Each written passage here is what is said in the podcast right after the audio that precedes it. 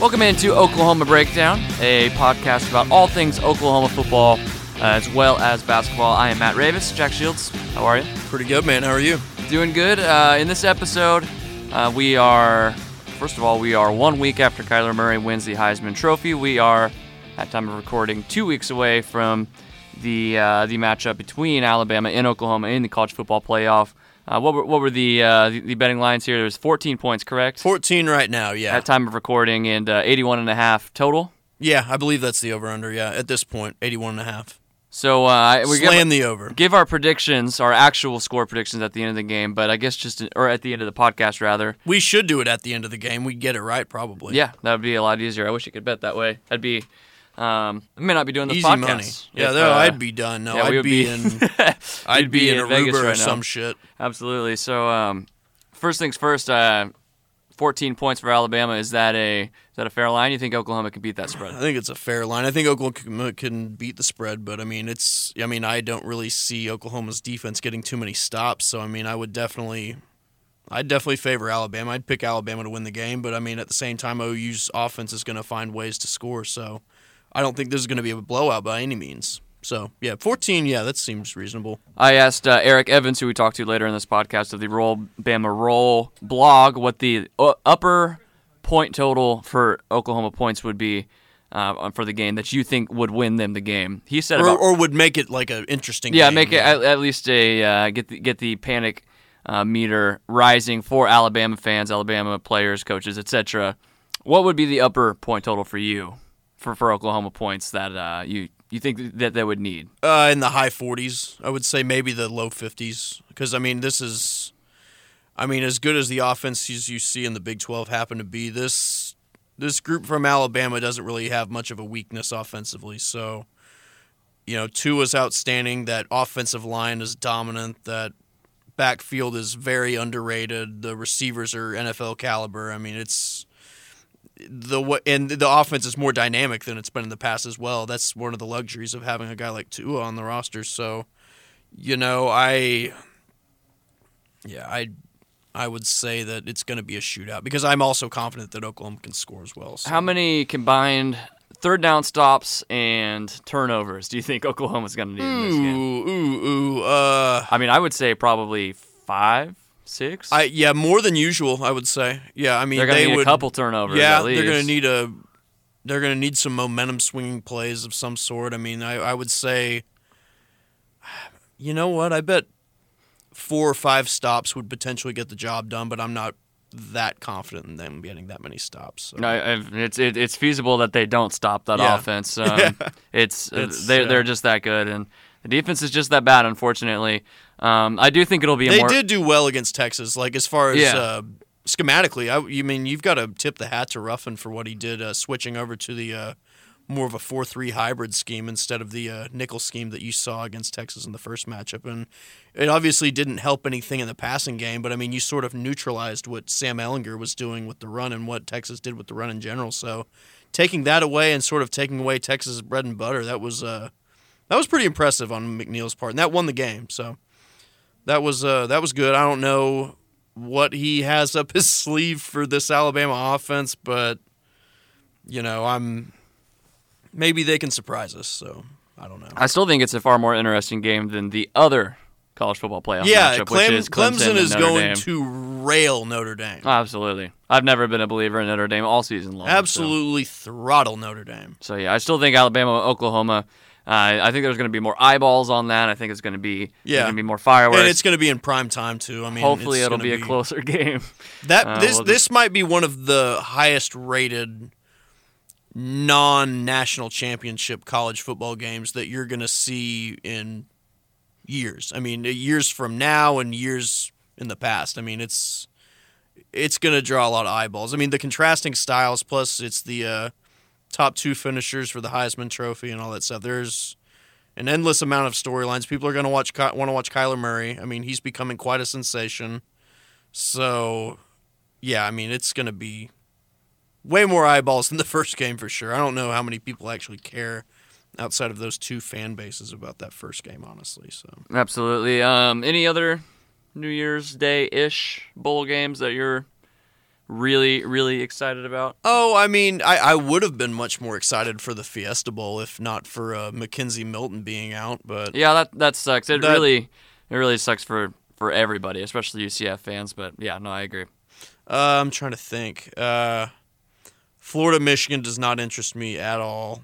I think Georgia, Texas is going to be an interesting. That I think it'll be interesting. It'll be fun. I don't think Rose Bowl. I don't think Texas really has much of a chance in that game. No, I don't mean, think I, so I think either. Georgia's super. They're they're pretty legit. Jake Fromm is so underrated. He's a he's way more than just a game manager. I mean, he's a legitimately a very accurate and poised quarterback. I mean, he's he's a talented guy. So How about uh, Iowa State, Washington State? that's, one that. I am really intrigued by. And Iowa State is going to roll, roll, roll, roll, roll out to that game as as much as as, much as their uh, the size of their fan base allows. Essentially, they they're serving Busch Light in the Alamo Dome just for this game because Iowa State people are coming. That's I've- pretty cool. Yep. Oh, you, I, you uh, remember our guest from Wide Right Natty Light talking about Yep. Busch Latte, Mm-hmm. and uh, yeah, it's it's it's very very very much a thing for those people. And I've got Iowa State fans who are. They're gonna there's gonna be so much demand for that Busch Latte Yes. that they're actually just gonna serve it in the Alamo Dome. That's pretty cool. I've got I- Iowa State. I'd like to go to that family, game. so Oh, I, I think that they'll be there for sure. That would be fun to go to. Like I would, I mean the you'd pregame uh, on the Riverwalk, and I mean you can rock, walk from the Riverwalk to the Alamo Dome. It's a bit of a trek, but it's doable. I did it for the, I guess the, it was the 07 Big 12 championship game against Mizzou when OU stomped them. That was pretty fun. But yeah, the uh, yeah, it's a pretty cool environment for a football game, honestly. Uh, certainly is. So there you go. I mean that honestly, other than those matchups that I just mentioned, there's not really many it's other not bowl that great matchups. of a bowl season. I think it's just a down year for college football in in, in general. Yeah, I. I I I think it's kind of fair to say that at this point in the season. Yeah, there wasn't that much drama throughout the season. I mean, they it obviously had its moments, but I mean, it was The teams in the college football playoff were in a, a tier, you know, unto themselves. I mean, Georgia had an argument to be in the college football playoff. basically Oklahoma is the only thing that could save this from being one of the most boring seasons in recent memory. Honestly, completely. Um, so, un- I, I, I do think though, um, the fact that Kyler Murray wins the Heisman, like you said, that that certainly adds some fuel to Alabama. Gives them some. they'd bulletin, be motivated anyway. It'll though. give I them mean, some bulletin a- board material. You know that, uh, Yeah. that that Saban will use that a little bit. I heard that Saban brought in I'm- DJ Durkin, by the way, disgraced uh, and fired. I don't know what the hell he was thinking. Maryland about that. I mean, I guess I mean, Bama's actually starting to catch some heat for that. So I mean, which Bama seems to be above that kind of thing as far as catching too much heat for it. I mean, I feel like other people would get slammed for that a bit more than Nick Saban does, but he's catching some justified heat for it. No, I yeah, mean, it's- absolutely. It was Dan Wolken wrote wrote something about it. It was pretty scathing. So, and What if- they had a they had an opportunity to answer Dan Wolken's questions, and they didn't do it. They chose not to get out in front of the message, and now Bama's going to be dragged for it. Yeah, absolutely. That's bad PR on their part. Yes, it is. Uh, one more thing before we get to our interview. Um, Jack, the Heisman ceremony last week, um, the Vegas odds had kind of shown us who was going to win that thing. Kyler Yeah. became the odds-on favorite. At that point, Vegas we were pretty doesn't mess sure. around. No, no, they don't. They they they don't lose. I mean, they lose money, but overall, they're going to make more money than they uh, than they lose because that's their business, and they're really really good at it.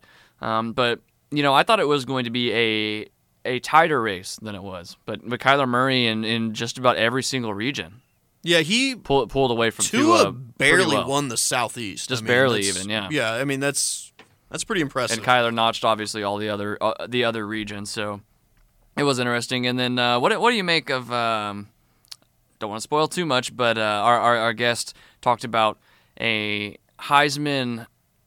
Not controversy is not maybe the right way to put No, that, I mean, a, just- a, a just bone he sort had of to a- pick with the Heisman ceremony. Yeah, I mean, I his complaint was that defensive players, especially dominant ones, don't really get a fair shake and don't get enough media play. I mean, and Ndamukong Suh should have won the Heisman the year that he was he was up on stage. I thought so too. I believe that.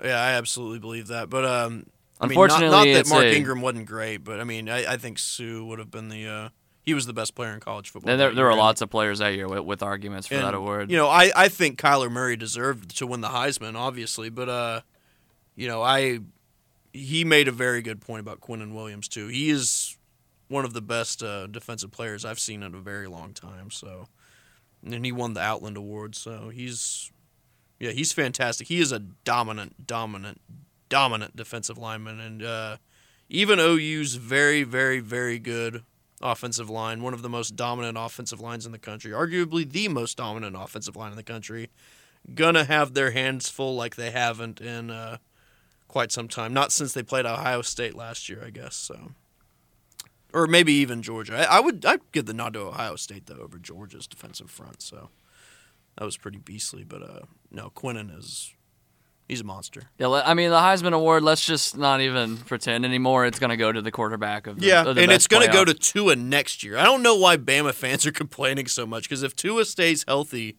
in 2019, that award is going to be handed to him on a silver platter.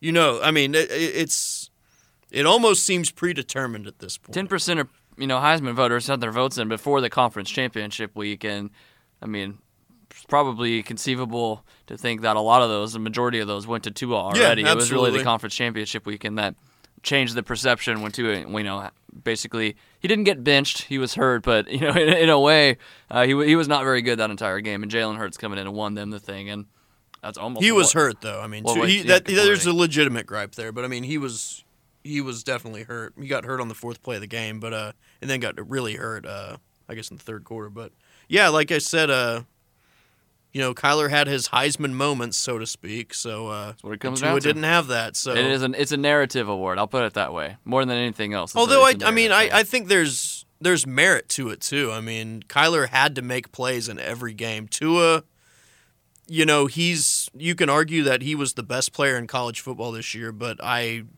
you know, at the same time, Jalen Hurts could have won them twelve games this year. yeah, the margin games, of so- error between the two quarterbacks Yeah, was pretty yeah. considerably different. Razor thin for Kyler Murray, and uh, Tua barely had to play in any fourth quarters. So, Exactly. uh, all right, without further ado, we are going to get into our guest, Eric Evans of Roll Bama Roll. He is the site manager there. Uh, great conversation with him about all things Alabama football, previewing this Oklahoma Alabama matchup. That's coming up next on Oklahoma Breakdown.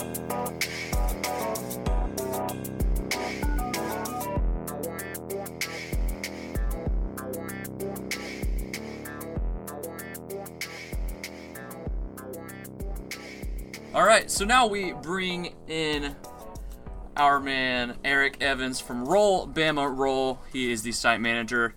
Uh, like I said, for, for Roll Bama Roll, that's SB Nation's Alabama football community. Eric, thanks for joining us tonight. Oh, glad to be here. How are you? Doing pretty good. Doing pretty good. Just really, really excited. Cannot wait for these two teams to match up. Uh, seems like forever. It'll be here before we know it. So yeah, I, I, I cannot wait for this game. So let's start this off by beating a dead horse. All three of these Heisman finalists last week had their own individual strong cases. And, you know, as an Oklahoma fan, someone who watched every game of Kyler Murray, I personally felt that he deserved the Heisman. But from your perspective, why do you think Tua deserved it? I don't think that Tua deserved it. I think Okay. I, I think the best player in the country was not on the stage, and that was Quinnen Williams. Ah, From- yo, Ah, he is yes. great. Yeah, there you go. Fro- literally, literally from the first snap of Louisville until the final snap of Georgia, he dominated every series he was in. Um, he had the most dominant performance by a defensive lineman since Ndamukong Suh. And Suh at least got on the stage. Quinnen Williams Right. finished eighth, and that was that was actually just a, a, tra- a travesty. So I mean, I, I think that an Alabama guy did get the shaft, but it was the wrong one. So That is not what I expected, but it makes a lot of sense. I mean, the guy won the Outland for a reason as a redshirt sophomore. Do you think he's gone after this playoff? I would assume. Oh yeah, yeah, Yeah. he's he's absolutely gone. Jonathan Allen um, said two years ago to keep an eye out on Quinnen Williams. Williams actually was a defensive end. He got moved to the inside after Da'Ron Payne left for the pros. Uh, he's not even playing his natural position. Um, but I, I think you know when you've got defensive end skills that you can bring on the inside and that kind of strength and that slippery, I, I think he's gone. I mean, most people have him going in the top three or four. Some have him projected as high as two behind Bosa. I, there's no way he comes back. you know, Alabama has had a, a ton of good defensive players over the years. I don't need to tell you that. um, under Nick Saban. Does obviously you have a high opinion of Williams? Is he number one in your mind?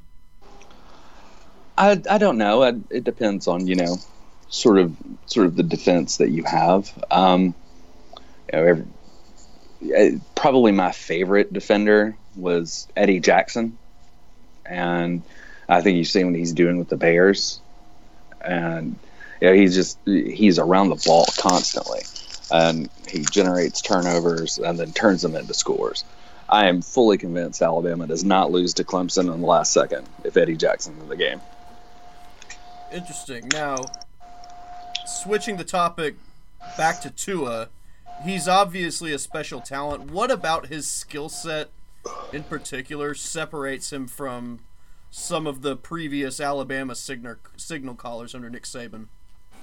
Well, I think it's what separates him from most college players. Um, he has NFL accuracy. He makes a read and throw in about 1.2 to 1.7 seconds on average.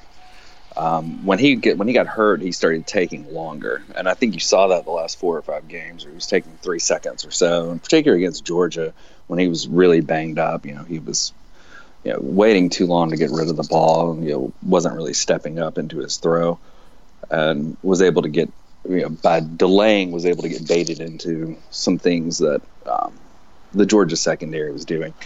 But you know he's he's preternaturally smart and then has got just pinpoint accuracy, uh, brilliant accuracy.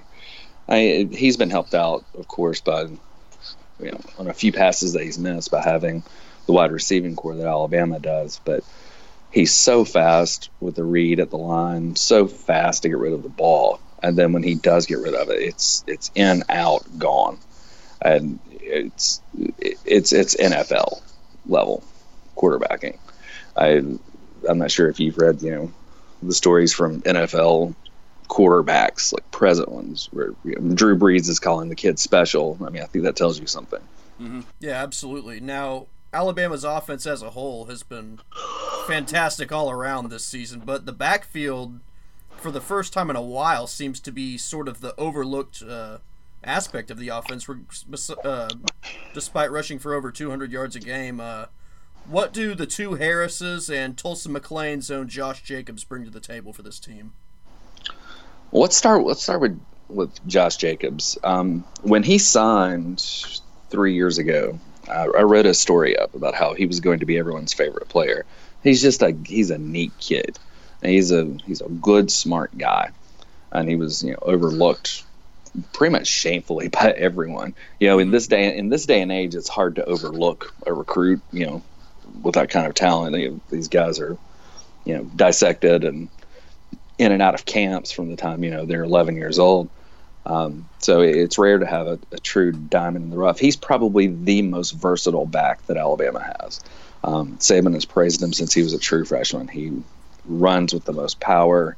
He's got the best hands out of the backfield. He's the most physical blocker, and he's probably the best return man too. He just does everything so well. I mean, he reminds you of a prototypical running back that you know guys like Bill Belichick love. You know, does a little bit of everything really well. Um, Najee Harris is uh, imagine Derrick Henry with better feet. Um, That's pretty scary. Yeah, he's yeah. he's he's really he's balletic. He's you know can run a, a serious you know, tightrope. Unlike Henry, though, he he likes to lower his shoulders. Um, Henry saved a lot of wear and tear on his body in college by stepping out of bounds. I don't remember the last time I've ever seen Najee step out of bounds. Um, he he likes to likes to lower the boom, but because you know these guys are splitting so many carries, there's not any particular load on any one person. Uh, Damien Harris is he's kind of like trying to think of a, a, quarterback analog. Maybe Aaron Murray from Georgia. He's one of the most decorated players in SEC history that no one ever really thinks of. Damien Harris is second behind Bo Jackson in yards per carry for a career. He's uh, just eight tenths of a yard behind Bo Jackson. And he's got a chance to have a thousand yards for every every year of his career. Um, he's probably you know, the most polished, complete running back. yeah, just like a pure standard running back. But Josh Jacobs is the one that you're going to see a lot of. He's he's Tua's best friend.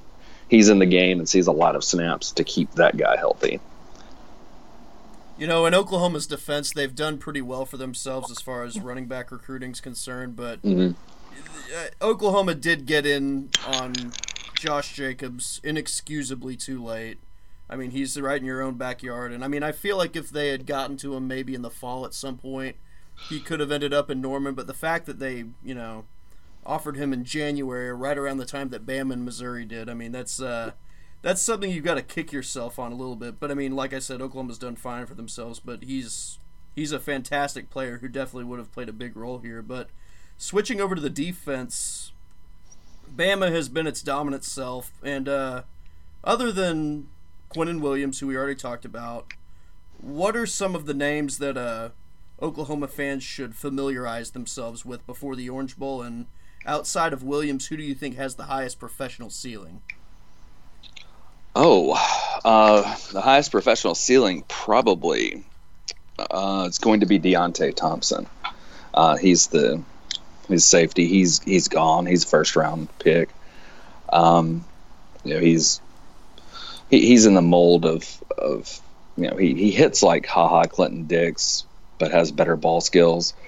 Um, much more fluid back there with the ball in the air and you know he's done a great job shutting down you know, functionally half the field, and he's made a completely revamped defensive back backcourt where all six guys had graduated or gone to the NFL. I mean, he's he's manned the forward and has made that unit a lot better than it should have been, particularly with you know starting true freshman on the outside and um, a converted wide receiver at one corner before he got hurt. So I mean, Deionte Thompson's made a lot of money this year. That's the that's the name to keep an eye on. Um, but there's another name to keep an eye on for ill, and that's going to be Dylan Moses. Dylan Moses is he plays inside linebacker, and he is you know he's a fantastic run blocker. He's really good at uh, you know, shedding blocks and getting to the ball carrier. He's good at pressuring the quarterback. he is miserable in pass coverage.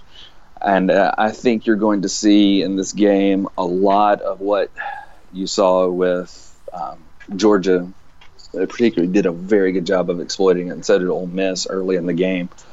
you know, they're going to, to try and clear out and put receivers, slot guys, tight ends, backs, you know, make Dylan Moses play play pass play pass coverage, and he's going to get picked on a lot. So keep an eye on 32. I think he's going to have a have a rough game. Well, good to know. But um, as far as confidence heading into this one, how confident do you think Bama fans are at this point? I mean, are people expecting the defense to sort of handle the Oklahoma offense, relatively speaking, or are people anticipating a, a close one? I think people, most people expect that Oklahoma will get their get their share of points. You know, it's 28, 31, somewhere through there. it's the other side where the confidence really comes from. It's justified. yeah, I mean, I I don't know that honestly. Oklahoma's starting defense gets a stop against a healthy Alabama offense, not one time. And I'm not. that's saying, honestly my fear. No, that's not an insult. it's I mean, it's, reasonable to it- it's very reasonable. I, that is my same fear over on this end. Um, yeah, I mean, I, I I think that's where the confidence comes from. I mean, Oklahoma is going to exploit some mismatches. They're there to be had. Um, if you can get, you know, single coverage on number 15, um, if you get Alabama into their depth, if you can pick on the linebacking corps underneath, and I think all those things will be able to to be done. Where you know they hit a couple of shots deep early, and some of the guys have to turn their back to the play, and it gives you know, Murray time to scramble. Um, you know, there'll be some busted plays. There will be some big plays. Oklahoma will will score. I don't know that they can stop this offense from scoring, and I think that's where people are are confident about. That's why I'm picking Alabama. Matt, are you picking Alabama? I, I mean, I think so too. Yep, I there we think I would as well. Let me. I guess let me put, ask you this way. Uh, in, in, I, I am, in, am interested to see the Oklahoma defense versus Alabama offense, even though, uh, to your point, I think it's going to be a slaughter. What would be the upper point total that the Bama defense could give up to OU's offense that would uh, make you concerned that, that, that uh, uh, Alabama would lose this game? Um, anything above 45. Okay. Um, yeah, uh, going through the splits, um, you know, cranking it through through a magic multivariate database. I keep I keep getting numbers generated like 60 to 31, 66 35. And I'm not sure that that's too uncharacteristic. Um, but I think, you know, if Alabama jumps out early, especially with so many injured guys, you know, it's not going to be a run it up thing. I think you're going to see a lot of clock try and run off. So, but if Alabama gets in a position where, you know, they're giving up 44, 45 points, um, and you're having to play a Big 12 kind of game, that would concern me. But, uh, you know, I, I think we're going to get to the position where, you know, just, you know, one or two stops a quarter is going to going to change the game. Now, during Saban's tenure, Bama has obviously been able to go to, you know, on plenty of high-profile bowl trips over the years. So, have you been able to make any of those trips? Yeah, I've gone okay. to several. Cool. So, if you had to rank the New Year's Six bowl trips by desirability, how would you rank them?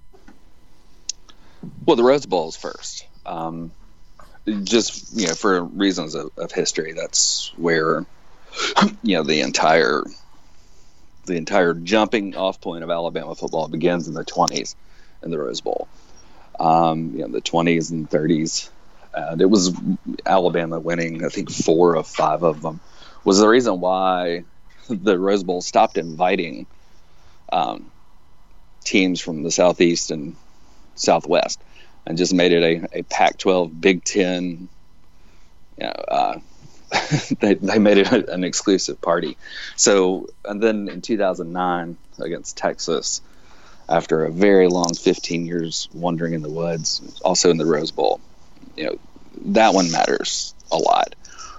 Um, as far as like individual matchups, I'm looking forward to this one because, you know, it is probably the first time that well certainly in the last 17 18 years where um, you know both teams are, are missing a, a, key guy or two but for the most part you know you're talking 90% healthy rosters and the game actually means something. Neither team's on probation. And i'm still really salty about 2001 to be honest. Really salty about 2001 I got you. And plus, you know, it's sort of like like Texas and Notre Dame and um, and Oklahoma, you know, in the the seventies. Bear Bryant had a fantastic record, but did not fare well against the other national powers in the 60s and 70s.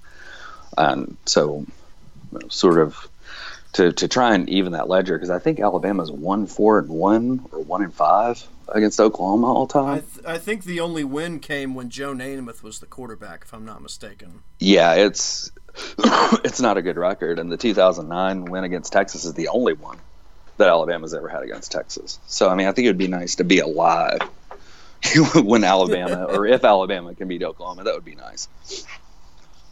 I got you, but uh, okay, who is your favorite Bama alum outside of athletics?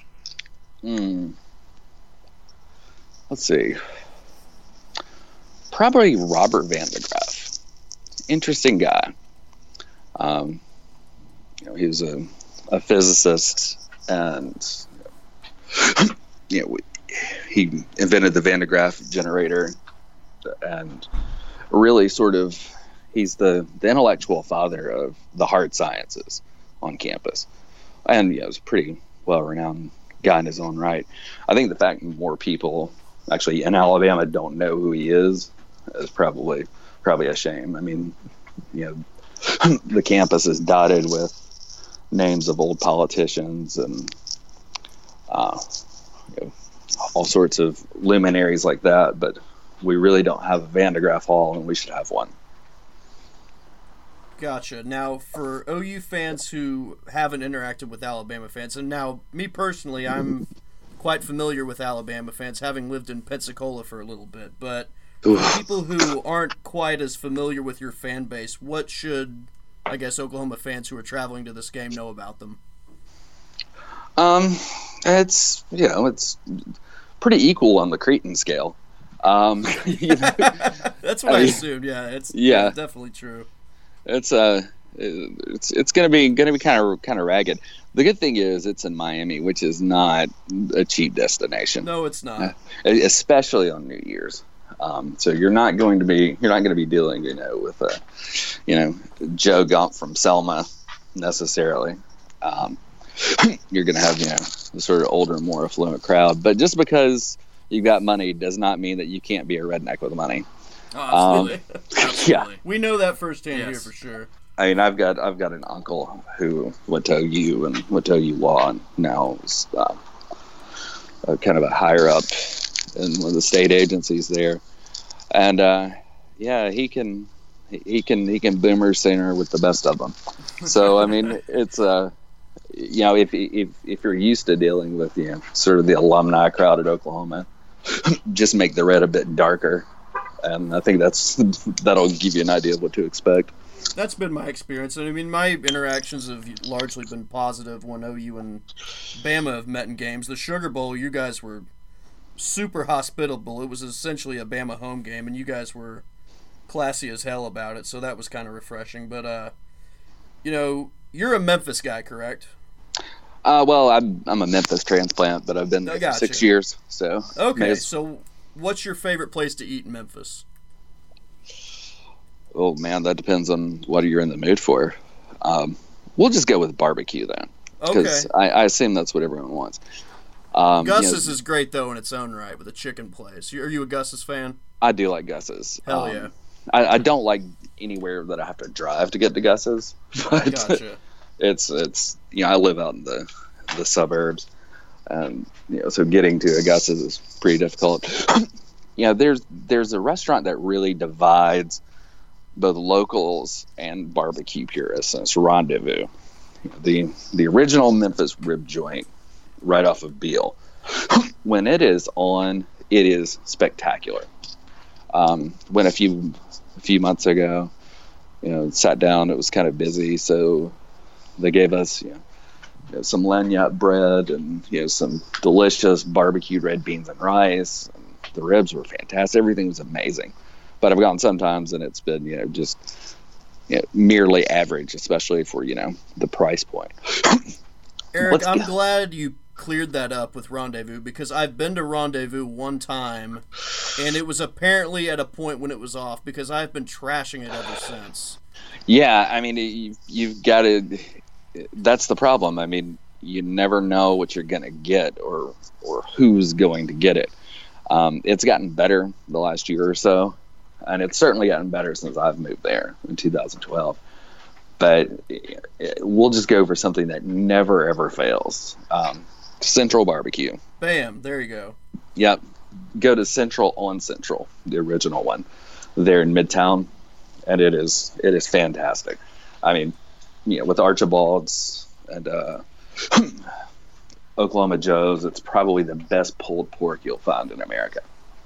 So better than Oklahoma Joe's. Oklahoma Joe's is damn good. So Oh no, no, I, I said it's up there with it. I mean, Okay, it- gotcha, yeah. Yeah, it's it, it's it's in the top three.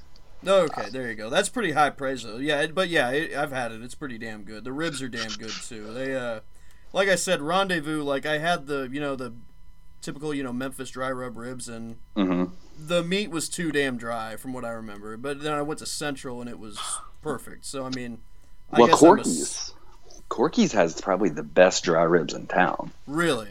Yeah, I mean, you look at them and it just falls off the bone. Hell yeah. That's and- that's where I'm going next time then.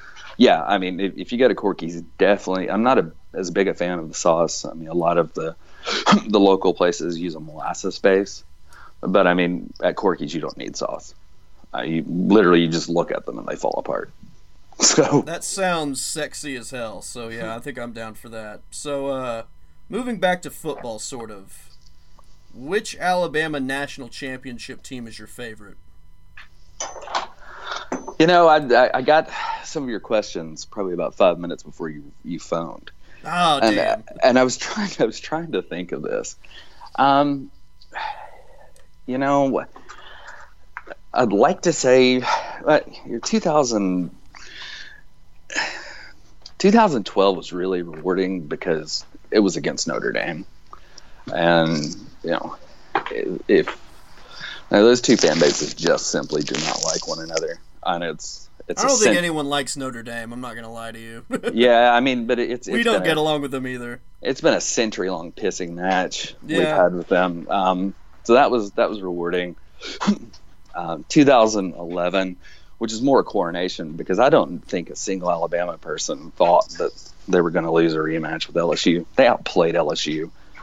you know, five missed field goals decided that game. Um, 2009 was out of the blue. Um, you know, how a team with you know no passing game and a 1995 defense, and you know two running backs, you know can can run the table was was pretty special. I'm gonna go with 1992 though. Um, that was an, you know after another period of, of wandering in the woods, and this was during the SEC's you know, arguably the lowest ebb. Um, I think at one point, either one year or two years before then, um, 11 of the 12 teams at the time had been on probation. And you know, it just was not. It did not have a good national brand. Alabama you know, was sort of. They were looked a lot like 2002 Ohio State. You know, they had a game manager, quarterback, one running back, and a defense that made a lot of plays, and just was not getting very much respect nationally and part of that, you know, was the conference, and part of it was, you know, the weaknesses of the team, and then to just, you know, go to the Sugar Bowl and absolutely smoke, you know, Gino Torretta and the Miami Hurricanes. you know, it was as thorough and old school Alabama beat down as you could want to see. So I'm going to go with that one. Nice. Now, what's one thing about the University of Alabama that you think Oklahoma fans should know about? Um, hmm.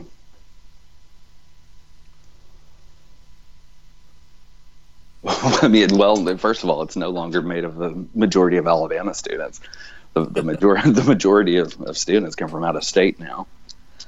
Um, you know, like Oklahoma, it's not just a, a one sport, uh, you know, campus either. I mean, you know, like you, it's gym and softball as well. I think you probably have us beat in baseball though. Um, Yeah, maybe. We're kind of up and down on that. yeah, I mean we've we've just I think O- OU did take the series back last spring, though. I think I remember correctly. Two out of three, so there you go. Kyler Yeah. Murray went 0 for 8, though. I, I hope he starts that way on the 29th. That would make me. no, I mean it's, I mean, it's it, it, it's a it's a gem in the middle of you know. It's it's an international campus in the middle of you know the western plains of Alabama and Appalachia.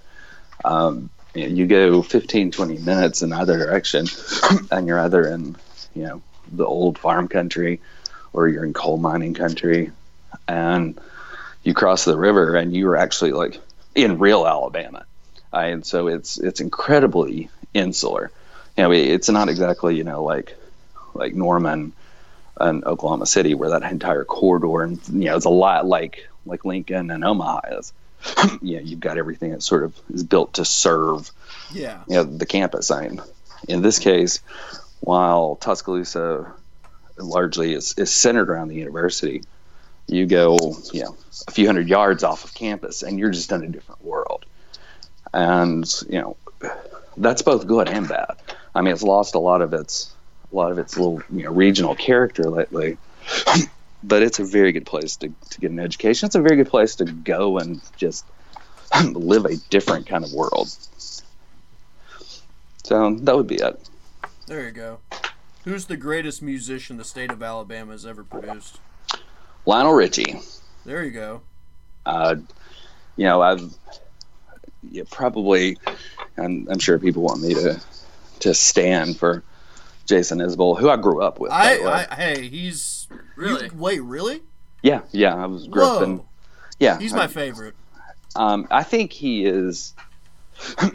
he is the redneck Bruce Springsteen or Bob Dylan. Dude, I I say that about his live show. He has Springsteen energy as his That's live really shows. that's really apt. I It's that's very apt. Yeah, that is a perfect descriptor. And it, it's not just the live show and the fact. Yeah, I mean it's People- it's the subject material. Yeah, I mean it's he, he's a storyteller. yeah. and you know that's probably the best analog to it. I mean, he's probably the best storyteller. Um, but I, I'm going to go with you know, best all-around musician is probably going to be Lionel Richie. Well, there you go. That's there's not too much to argue with there. I would go with Isbell, but I'm I guess I'm biased there. But anyway, one last question, Mhm. and it's a it's a tough one, and it's kind of a stupid one, honestly. But Bear Bryant or Nick Saban? Oh, I, I don't. You know, four or five years ago it would have been tough. Right now, it's not tough. It's Okay. it, it's Nick Saban without a question. Um, Is he going to hold the same like legend status that Bear Bryant had? You know, with the uh, houndstooth hat and all that shit. I mean, it, it's is he going to be that type of icon? See, I don't know because there were some so much other cultural stuff, you know, sort of wound up in the bear. You know, depending on, you know, like I said, this was you know old Alabama, where it was you know a, an insular place with you know lily white teams and fighting the northern hegemony, and you know that still is really powerful and visceral for a lot of rural people in the state. and I don't know that, you know, Nick Saban's ever going to quite capture that, especially because he has been, you know, so good on supporting, you know, players based on, you know, their politics or their race. And Bear Bryant could have ended integration in the state a decade earlier. He just had to say something very publicly, and he did not. so, you know, anytime you're getting into the cultural part, I mean, I don't know that Nick Saban's ever going to do that. But as far as you know, actual coaching acumen, you know, it goes back to something I said earlier. Bear Bryant lost a lot of bowl games. He was 500 in bowl games against comparable powers. Nick Saban just does not lose often to teams that are as good as the one he brings on the field. And in this day and age, when everyone's under a microscope, everyone's got athletes. There's scholarship restrictions.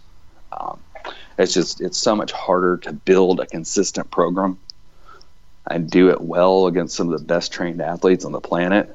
It's the consistency of his team every game that sets him apart from everyone else. That's what makes college football so difficult and so maddening. I mean, you never know what you're going to get. With Alabama, you generally know what you're going to get. And I think that sets him apart on the field from Bear Bryant. You got anything, Matt? No, I- I mean that was that was fascinating though. I didn't expect a uh, like a cultural breakdown between those two. I'm glad that you, you brought that up though. That's not, not not something I had ever even even thought about. Yeah, well, I didn't even think about it until just now. But Yeah. I mean, no, Well it's- done. It's, it's something you know that that I, I think most most of us around here have thought. Um, you know, 'Cause I- because yeah. It, I mean, it, Bear Bryant's still a, a folk hero, and I, I, I know that time, you know, separation from that can, can do that for guys. And Nick Saban is present and right there and, and kind of accessible. Uh, so I figured that was that was maybe kind of it. So no, that was that was a great breakdown. Um, Eric Evans of Roll Bama Roll, he is the site manager there. Uh, definitely go check out some of their content, especially in the coming weeks. Uh, we got about two weeks before the uh, these two teams match up in Miami. Eric, uh, thanks for coming on tonight. Can't wait for this game. thank you for having me too. Can't wait to watch it.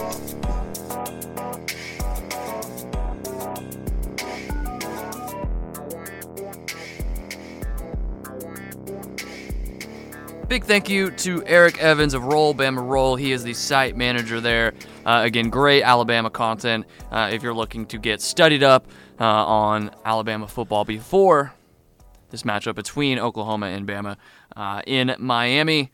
Again, really, really excited about that. He had some great, great insight there. Love the discussion about uh, Bear Bryant and uh, Nick Saban as well. Yeah, absolutely. Yeah, he's a pretty insightful dude. So I'm glad that we're partnered with him and that he's over on the other side, and we're gonna continue to produce some content with uh, him and the rest of those dudes over there. Good people. Good stuff. So uh, yeah, keep uh, keep your eyes open for that, not only on their website but ours as well. Yep. Uh, on the Crimson and Cream Machine. So um, before we get into some OU basketball, give our uh, our picks for uh, the game on the 29th. I don't know if we do we need to do that this far out. Maybe that's no, we, can don't. do we actually week. don't need to. Do, well, you, we can do it if you want to. I mean, I guess we'll and have another uh, podcast. have it- yeah, we're not gonna we're not gonna write it in stone, just in just in pencil. We're So, we're gonna yeah. We can. Matt can change his pick between now and then. I'll keep mine the same. sounds good. Um, yeah, I, I don't know what could possibly change in between now and then. I guess like if Tua like disappears off the face of the earth. Um, I guess that could change my selection. I don't know what. Well, uh, yeah, what- I mean, I don't know what uh, apart from that would change my prediction unless I just get nervous. Coming out about him maybe being questionable to play in this game. I don't really see any scenario in which he doesn't play, but I, I feel like they're gonna do everything they can to get him out there. But So we'll we'll give you away, like I said, in in pencil, uh, one that is uh, could change, might not change, just depends. Uh, but before we get into that, weekend plans. Oh, uh, seeing Tyler Childers at the uh, Tower Theater on Saturday night, he's pretty damn good. I saw him at Cain's earlier in the week, but uh, Seeing him twice in one week. Yeah, yeah. I mean, it- both of them sold out. Like the day tickets went on sale back in June. So I mean, he's he's kind of a rising star, I would say, as far as uh, non-mainstream country is concerned. So, but yeah, he's talented as hell. You should give him a listen if you haven't already. Uh, that's not somebody. I'm pretty into music. I've never heard of. Of His uh, his album was produced by Sturgill Simpson. Do you know who Sturgill Simpson Mm-hmm. Yeah. is? Okay, so there you go. That's sort of how he. We've had uh, Sturgill Simpson and Jason Isbell references on this podcast, so there you go. That's how I like it. there you go. Um, that's cool. Uh, my weekend plan.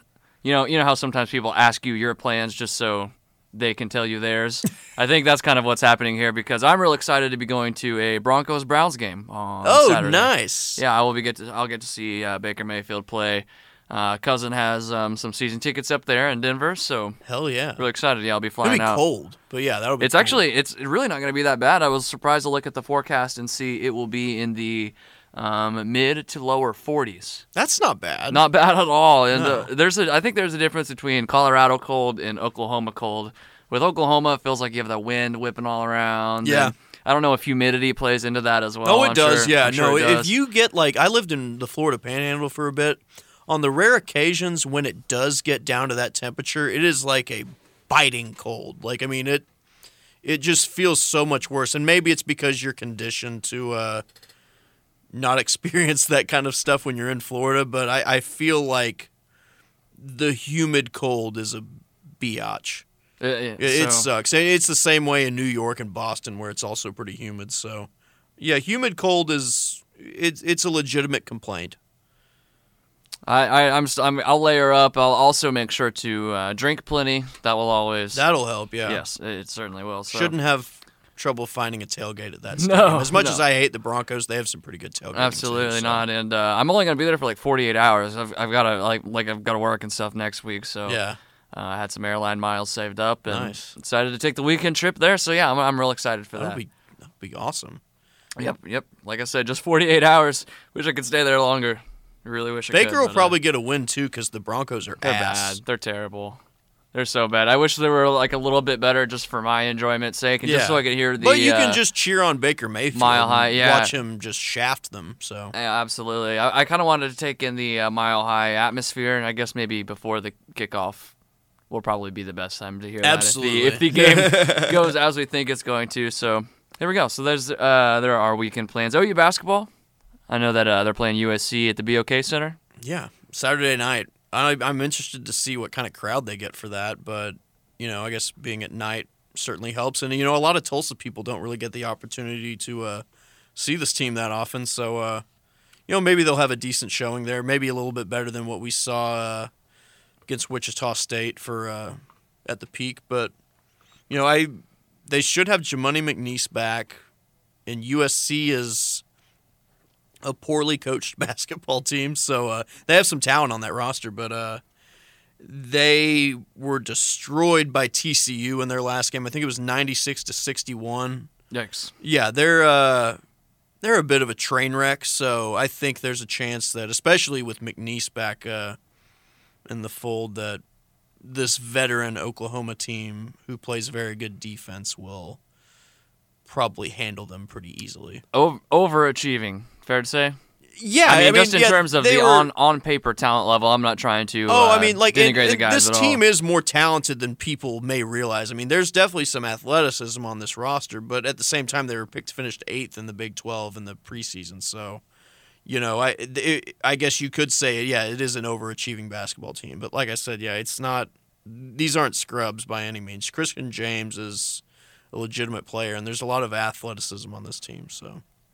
Fair enough. Uh, that's uh, our- well, one more question about OU basketball tournament track. They're they're on the tournament track. Yeah, yeah. I mean, I, I think the most reeks. I mean, obviously, it's a little early for the uh, bracketology stuff, considering Never that conference play hasn't started for most people. It hasn't Yeah, started in the. Big Twelve, but uh, I think it was. Oh, he was like sixth in Lamar Lunardi's. Uh, Are they in the first four out? No, I'm just kidding. No, we are no. we are months away from talking about the bubble. ugh. First four Ugh. out, last four in, all that. That was a nightmare last year, but uh, with OU being sort of an undeserving participant in the NCAA tournament last by year. but, virtue uh, of uh, Trae Young, basically. yeah, well, and I mean they they had the RPI in their favor too, so strength of schedule. Yeah, Yeah, but they were down the stretch. They were not a tournament they did team. not so- beat the eye test. That's for no, sure. No, they did not. All right, uh, you want to give some picks on this uh, this game that are subject to change? Uh, Sounds like you're not going to change yours, but I was on the Bama podcast last night, and I said Alabama 55, Oklahoma 49, so I'll stick with that. that's really really close to what I was Yeah. going to pick. I, I'm going to say Alabama 55, same total. I'm going to say OU 37. I'm say OU so kind of a 37, so- blowout. Yeah, yeah, definitely. Okay. And it's one of those games I think that the maybe final score won't be as um, in- indicative of of how close the game is. Um, I just don't see how in this Oklahoma team can stick with Alabama for four quarters. I just Alabama think- is such a good team through four quarters, especially after think- halftime. Some of the adjustments that that Saban always makes are, are killers. So, yeah, I just think uh, then looking at that stable Don't running backs. don't underestimate you know Riley's ability to make uh, offensive adjustments as well, but at the same time, I just don't picture this Oklahoma defense getting enough stops against Alabama. So certainly, certainly. that's what it'll come down to, I think. So there you have it, Jack. Good stuff today. I appreciate that. Uh, we also want to give another thank you to our guest, Eric Evans of Roll Bama Roll. He was fantastic. Yeah, had, had some great stuff for us. Keep an eye out for uh, some more content coming out between, uh, in conjunction with Roll Bama Roll, but also uh, on both sides, uh, the articles that will still get put up. Again, keep an eye on both blogs, Roll Bama Roll, and of course, Crimson and Cream Machine. Uh, for Jack Shields, I'm Matt Ravis. Thank you so much for listening to Oklahoma Breakdown. Boom.